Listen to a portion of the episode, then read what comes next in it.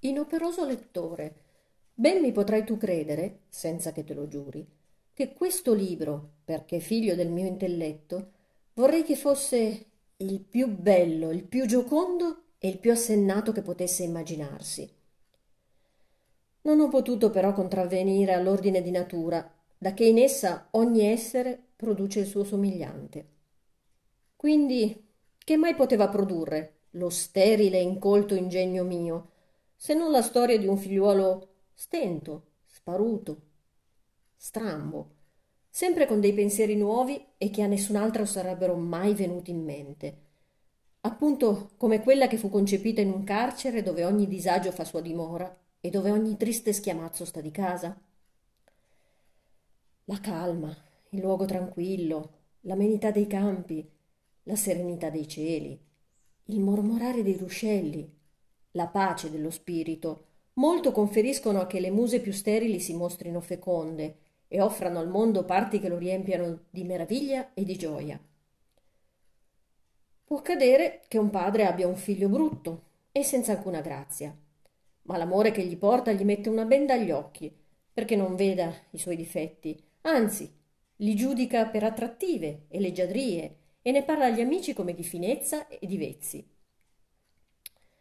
Ma io, che per quanto sembri padre sono patrigno di Don Chisciotte, non voglio seguire l'uso corrente, né supplicarti quasi con le lagrime agli occhi come altri fanno, o lettore carissimo, che tu scusi o finga di non vedere i difetti che scorgerai in questo mio figlio, perché non sei né suo parente né suo amico, ma sei affatto padrone di te e libero di pensarla a modo tuo, al pari di qualunque altro. E sei in casa tua, dove comandi tu, come il re con i suoi tributi. E conosci il comune detto, gli uccelli dal suo nido a tutti si rivoltano. Cose tutte che ti esentano e ti sciolgono da ogni rispetto e obbligo, così che tu puoi di questa storia dir quello che ti parrà, senza timore che t'abbiano a incolpare a torto per il male o a premiarti per il bene che ne dirai. Soltanto vorrei dartela tale e quale, senza l'abbellimento del prologo, nella filastrocca e la serie d'uso dei sonetti, epigrammi ed encomi che si sogliono mettere al principio dei libri. Perché ti so dire che, sebbene il comporla mi costò un po' di fatica, nessuna nebbi di maggiore che fare questa prefazione, la quale vai leggendo.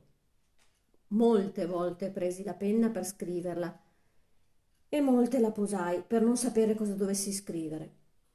E appunto una volta, stando così perplesso col foglio davanti, con la penna all'orecchio, il gomito sullo scrittoio e la mano alla guancia, pensando a cosa dire, all'impensata entrò un mio amico, uomo gioviale assai colto, il quale, vedendomi fantasticare così, me ne domandò il motivo.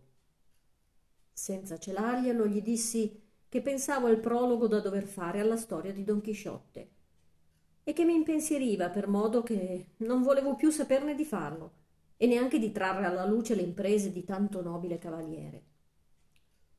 Perché come volete voi che non mi preoccupi quel che dirà l'antico legislatore che si chiama il pubblico quando vedrà che dopo tanti anni, da che mi sono addormentato nel silenzio dell'oblio, Ora vengo fuori, nonostante tutti i miei anni addosso, con una narrazione esile come un giunco, vuota di invenzione, scadente nello stile, povera di contenuto e priva di ogni erudizione ed ogni dottrina, senza citazioni nei margini, senza note in fondo al libro, come invece vedo averne gli altri, quantunque siano favolosi e profani. Così zeppi di sentenze d'Aristotele, di Platone, di tutta la caterva dei filosofi, da destare l'ammirazione dei lettori, i quali ne ritengono gli autori per uomini dotti, eruditi ed eloquenti? Quando poi citano la divina scrittura, i lettori non potranno dire se non che sono dei San Tommasi ed altri dottori della Chiesa, poiché in ciò serbano una così ingegnosa compostezza, che in un rigo eccoti ritratto un dissoluto amante e nell'altro eccoti un pio sermoncino che è un piacere e una delizia ascoltarlo o leggerlo.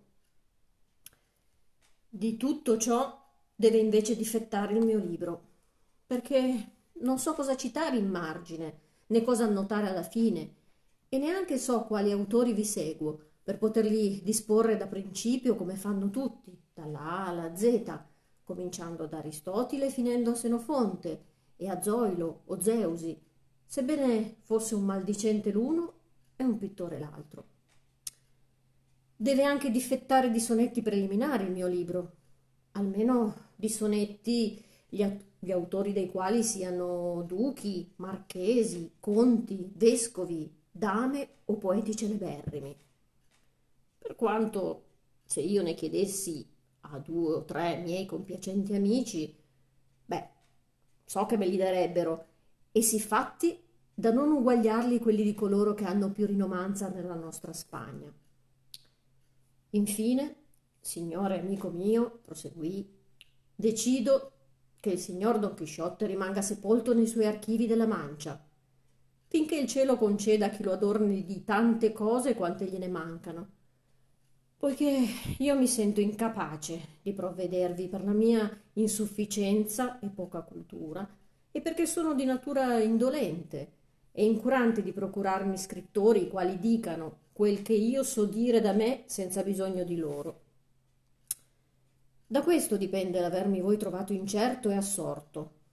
Ragione bastevole, quella che avete udito da me, per farmi stare così sospeso.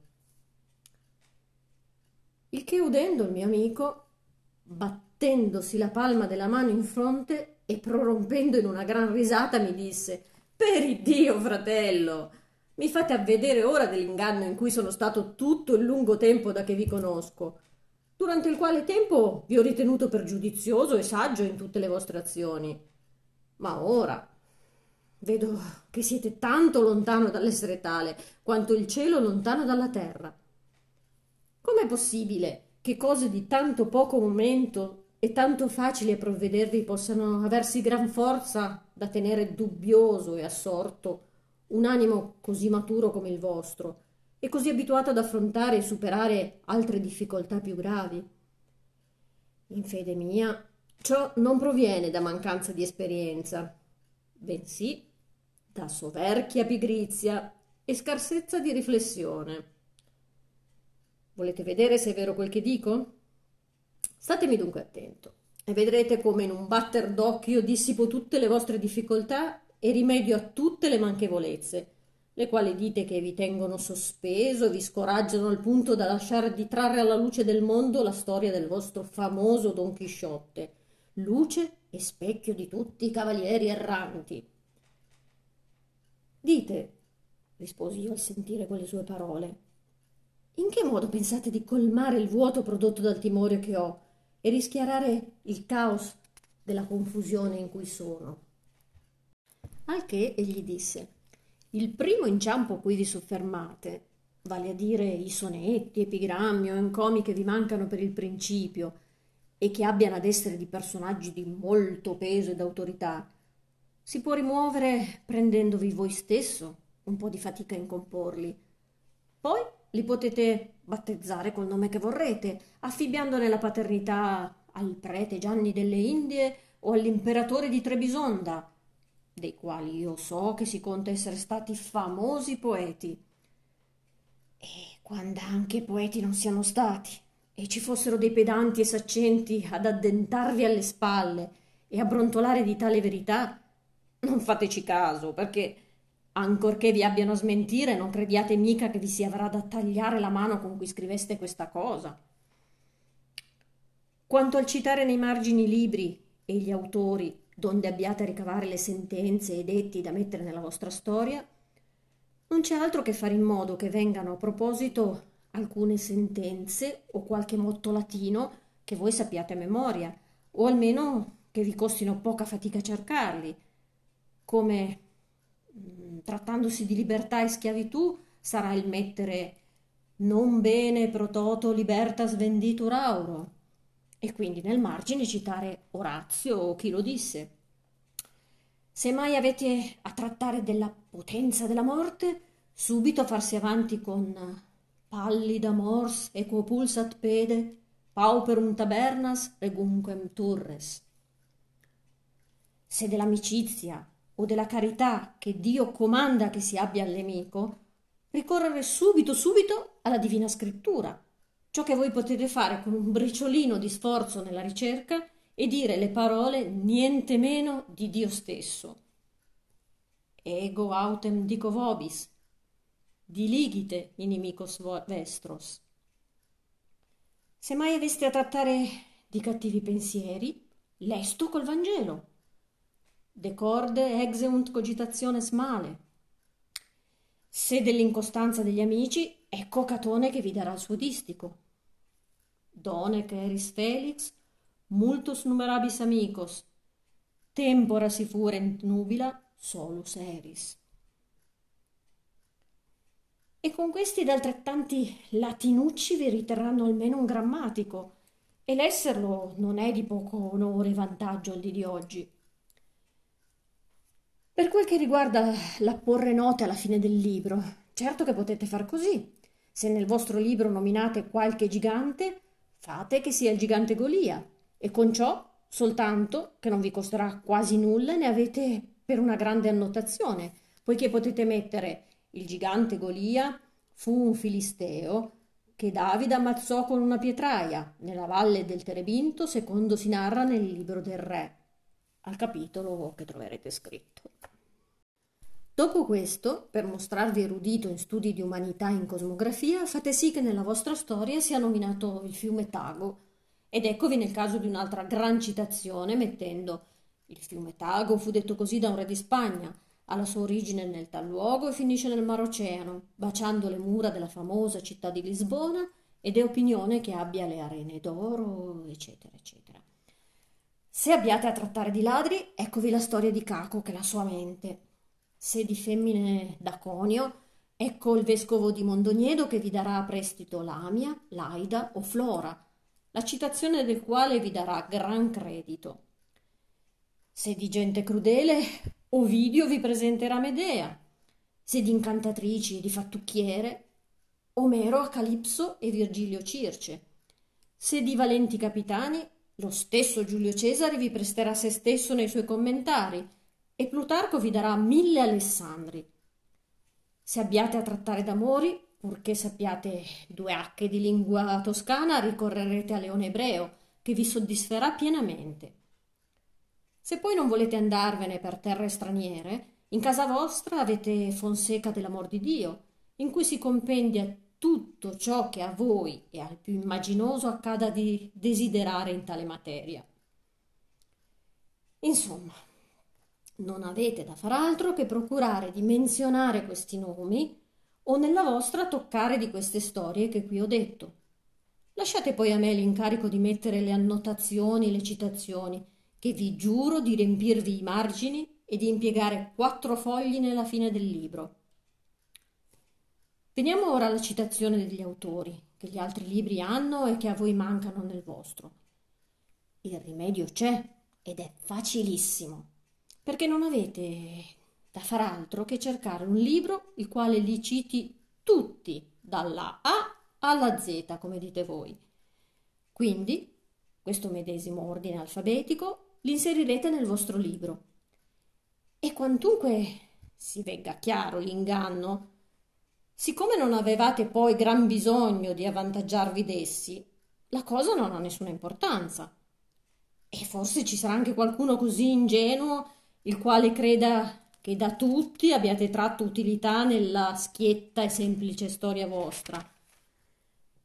E quando ad altro non serve quella lunga enumerazione di autori, perlomeno servirà a dare d'un colpo autorità al libro. E inoltre non ci sarà chi si metta a verificare se li seguiste o non li seguiste, non venendogliene nulla in tasca. Tanto più che, se ben comprendo questo vostro libro, non ha bisogno di nessuna di quelle cose che voi dite mancargli, perché tutto quanto è un rabbuffo contro i libri di cavalleria, dei quali Mai si rammentò Aristotele, né nulla ne disse San Basilio, né Cicerone ne seppe mai. né punto rientrano nel novero dei suoi favolosi spropositi l'esattezza della verità, né le speculazioni astrologiche, e neanche importano in esso le misure geometriche, né la confutazione degli argomenti di cui si serve la retorica, né ha da predicare a nessuno, intessendo l'umano col divino, che è un genere di tessuto multicolore di cui nessun cristiano pensiero si deve vestire. Deve solo avvantaggiarsi dell'imitazione in ciò che l'autore andrà scrivendo, la quale, quanto più perfetta sarà, tanto meglio sarà quel che si scriverà. E poiché questo vostro scritto non ha altro scopo se non di abbattere l'autorità e il favore che nel mondo e nel pubblico hanno i libri di cavalleria, non occorre che abbiate ad andare mendicando sentenze di filosofi, consigli della divina scrittura, favole di poeti, orazione di retori, miracoli di santi, ma procurare che alla buona, con parole espressive, decorose e ben collocate, sorga il vostro discorso, il vostro periodo sonoro e festoso, ritraendo in tutto quello che vi riuscirà e sarà possibile la vostra intenzione, facendo comprendere i vostri concetti senza ingarbugliarli e renderli oscuri. Procurate pure che nel leggere la vostra storia chi è malinconico abbia ad essere mosso a riso, chi è allegro abbia ad accrescere la sua allegria. L'ignorante non si annoi, il sapiente ammiri l'invenzione, il personaggio d'alto affare non la disprezzi, né chi ha senno abbia ad omettere di lodarla. In verità, abbiate di mira a rovesciare la congerie male basata di questi libri cavallereschi, aborriti da tanti e da tanti di più lodati, che se otteneste questo non otterreste poco. In gran silenzio io stetti ad ascoltare quello che il mio amico mi diceva, e tanto mi si impressero dentro i suoi ragionamenti che senza discuterne li credetti buoni. E volli di essi appunto comporre questo prologo, nel quale, o lettore diletto, tu vedrai l'assennatezza del mio amico, la mia fortuna nel capitarmi in un momento di tanto bisogno questo consigliero così opportuno, e il sollievo tuo nel trovare così sincera e senza tanti arruffi la storia del famoso Don Chisciotte della Mancia, di cui si crede da tutti gli abitanti del distretto campagnolo di Montiel essere stato il più casto amante e il più valoroso cavaliere che da molti anni a questa parte si vide in quei paraggi. Io non voglio magnificarti il servigio che ti rendo nel farti conoscere così nobile e così onorato cavaliere, ma che tu mi sia grato della conoscenza che farai del famoso Sancio Panza, suo scudiero, nel quale mi sembra ti do compendiate tutte le graziosità scuderesche sparse nella caterva degli inutili libri di cavalleria. E con ciò Dio conceda salute a te e non dimentichi me. Vale.